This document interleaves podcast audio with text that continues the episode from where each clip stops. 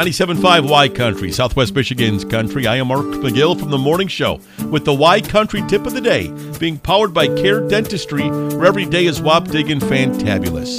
The drawback to having Apple TV is always losing the sleek little remote, especially if you have children or animals that like to run off with it. Well, fret no more because this little case lights up, so it's easy to find when wedged in the couch.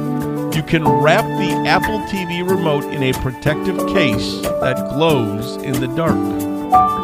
It's the Y Country tip of the day being powered by Care Dentistry. For every day is Wop Digging Fantabulous on Southwest Michigan's country, 97.5 Y Country.